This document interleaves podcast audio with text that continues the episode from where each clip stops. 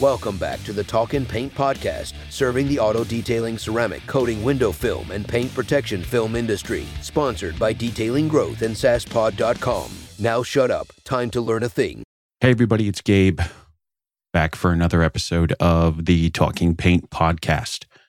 This is going to be our final 2023 wrap up episode and it's going to bring our season one of Talking Paint to a close. So, first, I just want to say thank you to everybody that's listened this year and everybody that's given feedback on the progression of the podcast and everything that we do. So, thank you for being a part of that.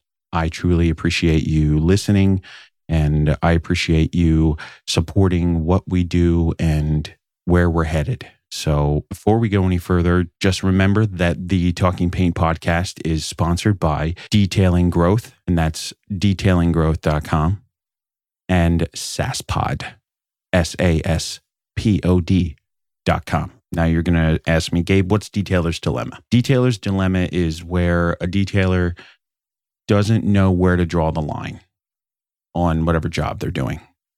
I am fully aware that that even permeates out into a top down management structure as well. So for running my shop from the top down, like meaning from a management position and then the agency, I have run into detailer's dilemma in both of those places. And the point of today's episode is to kind of break down detailer's dilemma into its various components so that you can understand it and hopefully put things in place in your business that will help you. So, when it comes to detailing, we know that passion is big, but we don't really understand that it goes beyond just improving somebody's vehicle. It's about attaining perfection for a lot of people. And that pursuit of perfection verges on obsession. The vehicle serves as a artistic canvas for detailers a new problem to solve with every vehicle. But what's the answer to the problem? The detailer's passion for their work in their own mind is just as important as the equipment and techniques they use. And that level of commitment is based on an innate fondness for making something new out of old. But what most people don't understand is that the detailer's quest for perfection definitely involves a more psychological aspect. It's a much deeper and more inward search for satisfaction. It's somehow related to an unrelenting need. Some people find that the careful attention to detail helps them feel more in control, especially if they came from a more chaotic and unpredictable background. The car really is secondary. What really matters is satisfying a need for approval and fulfillment. And a person's life might be impacted by this urge in several ways. Perhaps it's a reaction to situations in the past when you felt powerless, or it's an attempt to achieve greatness that went unrecognized in other parts of your life. But just know that a tangible sense of accomplishment is gained by meticulously removing swirls, correcting paint, and going over the top. And detailers do this to show the world and themselves how valuable they are. But unfortunately, this is a trap. Pursuing perfection as a substitute for dealing with more fundamental personal difficulties can trap detailers in this never ending circle of discontent. The pursuit of perfection becomes more about satisfying your emotional needs rather than professional goals, since no matter how perfect the final end result is, it's never going to be enough. I think it's really critical to acknowledge that there's a psychological component when it comes to detailing and not knowing where to draw the line. And I think that making sure that you're aware of what your actual hardline motivation is and what your emotional well being is, is super crucial for detailers, especially for ones who are striving for excellence. And once you have an understanding of this, you'll find a sustainable way to run a business that allows you to be satisfied without being burdened by unrealistic expectations. Because achieving flawless is not easy, and getting perfection is not always possible, even for the most seasoned detailers. And that's because every car is different. You can remove most imperfections, but reaching a level of flawlessness is more of a dream than reality the reality is is that majority of customers that come to you won't be able to tell the difference between a flawless and a nearly flawless finish. Just know that this is an endless chase. I hope that by the end of this episode, you'll start to see that perfection, whether in your business or running a polisher, isn't solely about the product. It's not solely about your process. It's about passion, skill set, and systems that you put in place that will really define you. And I just want you to be able to, at the end of this, take a break and see a bigger picture because I've been down this road and I know exactly where it ends. Emotional commitment to the work of a detailer is frequently underestimated. The actual process of detailing a car is only one aspect. It's an expression of the detailer's pride and sense of identity that creates a strong bond with their persona. Every detailer adds their own special touch or signature to every job. This customization that they put in is about putting a piece of themselves into every car that they work on. What sets a decent detailer apart is the one that has a degree of commitment and personal investment. However, the emotional commitment results in an increased sense of accountability and more concerning pressure. The urge to perform above and beyond expectations and reach excellence can be exhilarating. I get it, but it can also be draining. Many detailers see themselves reflected in their work, and any imperfections might be seen as a personal failure. This thought process produces worry and anxiety, as well as high standards and excellent job quality, but it shows up as fear of making mistakes and falling short of one's own high expectations. It's also this emotional commitment that adds to the uniqueness. It's the reason customers return and entrust these people with their most prized possessions. The emotional journey of this detailer includes all the passion, devotion, and care that goes into each step and task of the process. This is where it gets tricky, and that's the detailer's dilemma. Detailer's dilemma is a concept representing the internal conflict between aspiration for absolute perfection and the practical limitations of this craft. This dilemma isn't just the technical challenge, it's a psychological tug of war that every single detailer has to deal with. At the heart of this dilemma, the base premise with this is that there are limits to what can be achieved, no matter the level of skills or dedication.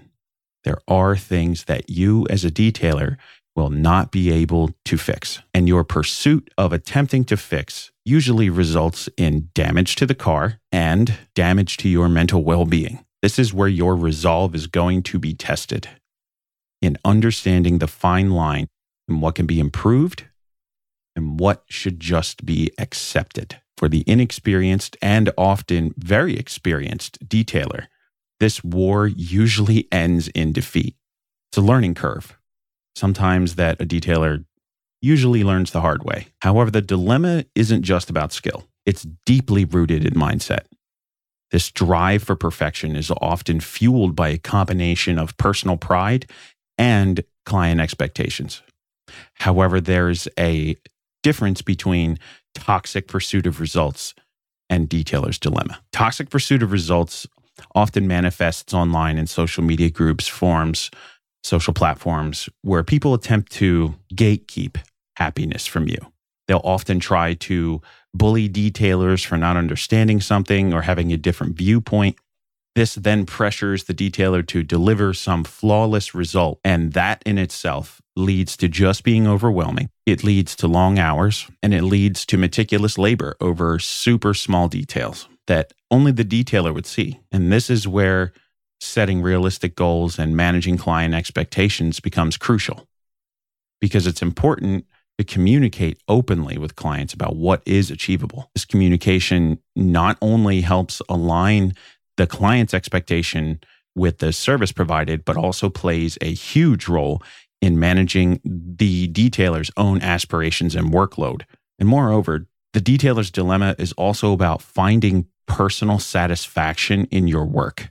It's about understanding that the value of the service lies just not in achieving perfection, but in the improvement made, the care taken, and the satisfaction of the client. Eventually, this becomes a shift from perfectionist mindset to one that values excellence and practicality. Now I want to focus on how we set these objectives and express them clearly so you can complete each job while keeping clients happy and without working yourself to death. First and foremost, it is critical that you evaluate every single car from an objective standpoint. That entails being aware of the current imperfections on the car and what you're going to be able to do with them. Setting realistic goals for every job starts with this assessment. It all comes down to being honest about what can be completed considering the state of the car and the client selected package. An effective client communication is extremely important. Basically, you need to teach the client about how detailing works and what paint correction can and can't do and what they can expect from the different levels of service. It's important to touch on perfections like swirls, scratches, RIDS. They need to understand that some of them can be reduced, but they won't totally disappear. That transparency helps us manage the client's expectations and avoid any misunderstandings about the result. And I will typically do this with a short explanation of how scratches work. I'll usually send a diagram and a short document to them so that they can have a physical understanding. But setting reasonable expectations for the detailer also entails understanding what the detailer's own limitations are. It's about realizing that improvement is a more sustainable goal to aim for than unachievable perfection. When it comes to the client's request, your goal is always to provide the best possible results while also being sure to remember that the client trusts you on what is acceptable and what isn't. That means that you control the narrative and how you run your business. Now, before you go and tell me, oh, that's just telling people that it's okay to lie. No, it's not. It's your job to have a moral compass. As long as you're transparent and you don't be deceptive and dishonest with people, this is successful. This method not only guarantees client happiness, but also supports the detailer in keeping a positive outlook on their work. This is typically how I approach the conversation. I want to ask the client, What are your plans for this vehicle? Are you going to drive it every day? Is it a second car? Is it a toy? 90% of these people tell me that it's just an everyday car or a family car. And that leads me to my next question. Okay, so we're not planning on winning car shows or anything like that. And I use this leading response to confirm within their mind before they speak that it puts them in a state of agreement with you. Usually, when they agree with that, I move on to, okay, great. So we'll give this a paint enhancement polish, which is going to dial back any mild surface haze, remove any of the dealer towel marks, get it glossed up really nicely. If there's any deeper scratches, we'll do what we can with them. But since the goal here is to get this protected and not perfected, we're not going to go super crazy. Regardless, it's going to look fantastic when it's done. So, this conversation lets the client know that I'm going to do my job and it's going to be the best of my ability within what the car is going to allow me to do within that service set. It's not you striving and pushing your ego for an impossible goal. The objective should be to protect the vehicle's paint and improve its appearance, not hammer away the clear. Now, I want to talk about something really important, and that's burnout. Burnout is a verified, medically confirmed symptom. It's literally on the WHO website. This is its definition by the WHO. And for those of you that don't know, the WHO is the World Health Organization. Burnout is a syndrome conceptualized as a result from chronic workplace stress that has not been successfully managed.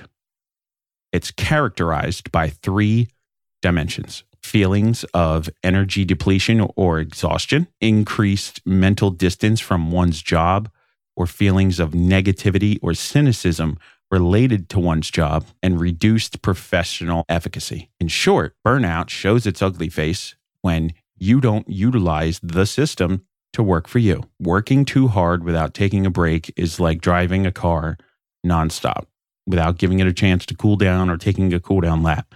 Eventually, it's going to overheat. And that goes the same for us.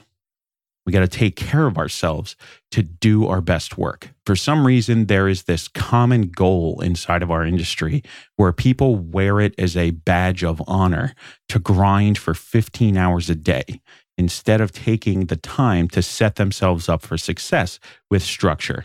Let me tell you, There is no honor in this. It's either one of two things. You don't have the tools to set yourself up for success, or you're just a meathead that's going to run themselves into the ground. But I have a framework that can break this down for you to help it become easier to understand. This framework is called the detail effort framework. So the D stands for define. It's all about knowing when to stop. You get to decide when you can stop working on a project or pushing a detail so that you don't end up exhausted. You get to define where that line in the sand is, not anybody else, just you. E is for escape, taking a break from the shop. You got to take a breather, get a snack, go do something different. This keeps your brain fresh. You got to walk away from it. A change of scenery, take a minute. The T stands for thrive. You know why flowers that get watered turn out to be better than the ones that don't? It's about taking care of yourself, specifically your mind. Consume positivity, eat better, take gratitude in small things. It can't just be about the grind every day, no matter how much you tell yourself and no matter what Instagram or TikTok tells you. The A is for amuse. And this is often the most important step here of this framework. When was the last time you truly did something fun? Before you say, oh, running a polisher is fun, there's always something outside of work that you can do. Go on a date with the wife or girlfriend, take a drive, play video games, meditate, watch TV, go on a hike, go outside, take the dog for a walk, spend time with your kids, read a book. It can literally be anything to disconnect your brain. I personally love to drive. I usually drive at obscene speeds in places I have no business doing so. But why do I do this? I do this because it requires so much of my focus and energy. To do it at the level in which I do, and my brain has to work harder to keep the car on the road and keep me alive. This is on purpose because it shuts off every other part of my brain for that time. I'm forcing myself to do something I enjoy while also ensuring that other thoughts cannot creep back in during this time. At a base level, my only job during that time is to stay alive, keep the car on the road, and push the limits of traction at that moment. This allows my brain to completely disconnect and offers me a time of recharge. This is me putting positivity and mental capability back into my brain. The I is for intercept. Think of this as pressing the pause button. Sometimes you have to say no to helping people, say no to taking on more work, say no to taking on work on the weekends. Say no, I can't help you, but I can when I'm done with this task. Say no, I can't show you how to do something right now. This is also about teamwork, and that's L for lean. Lean on your team. If you need help, it's your job to ask for it. No one knows if you need help with anything if you don't ask for help. Ask someone to answer the phones to help you finish a job, to help you clean up the shop. You don't need to do it all yourself, even if it's not up to your standard, because 80% of the way done by somebody else is 100% better than you doing all of it. So I hope this helped you to try and set a boundary for yourself moving ahead into 2024. And it's not just about running a polisher or putting tint on a car or doing PPF. It's about creating boundaries and systematizing those boundaries so that it works for you and you have more mental bandwidth to give to big picture development. Because at the end of the day, it's not in our best interest to work ourselves to death. It's not in our best interests to work ourselves like a dog not give ourselves a break. The time for that is done. Hustle culture is dead. Granted, there will be times where you may need to be unbalanced, and it's okay to do those in short spurts, short bursts. What it's not okay to do is to make that how you live your life every day. I don't care what TikTok or Instagram tells you, you need to structure yourself so that you can take a break. Leverage the system to work for you. So let's talk about what we've got going on in 2024. We're going to be speaking at a bunch of different conferences this year with detailing growth. So we're going to be giving back to the industry at multiple events. We've got our ultimate marketing guide for 2024 that's coming out in January. You're going to be able to pick that up for free. The only thing you have to do is cover the cost of shipping in the book manufacturing. We're not making any profit on that guide. It's going to be two to 300 pages worth of content for you. that you can take direct action on in your business. And you can get your hands on that at our website. It's specifically on a subdomain that's marketingguide.detailinggrowth.com.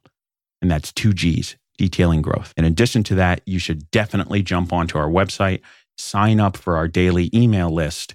We're going to send you actionable details in your business every single day that you can take and apply and make a difference in how your business operates, make changes in your marketing. That's going to be completely free. You can sign up for that email list. We'll send you information every day starting in 2024. And if you sign up for that email list, we're going to send you access to our free business tools and guides pack. It's more than $3,000 worth of freebies to help you create a more sustainable business. And that's going to be provided to you completely free if you head over to our website and sign up for our daily email list. You can just scroll down the page there and you'll see sign up for emails. So thank you for listening. I appreciate your time.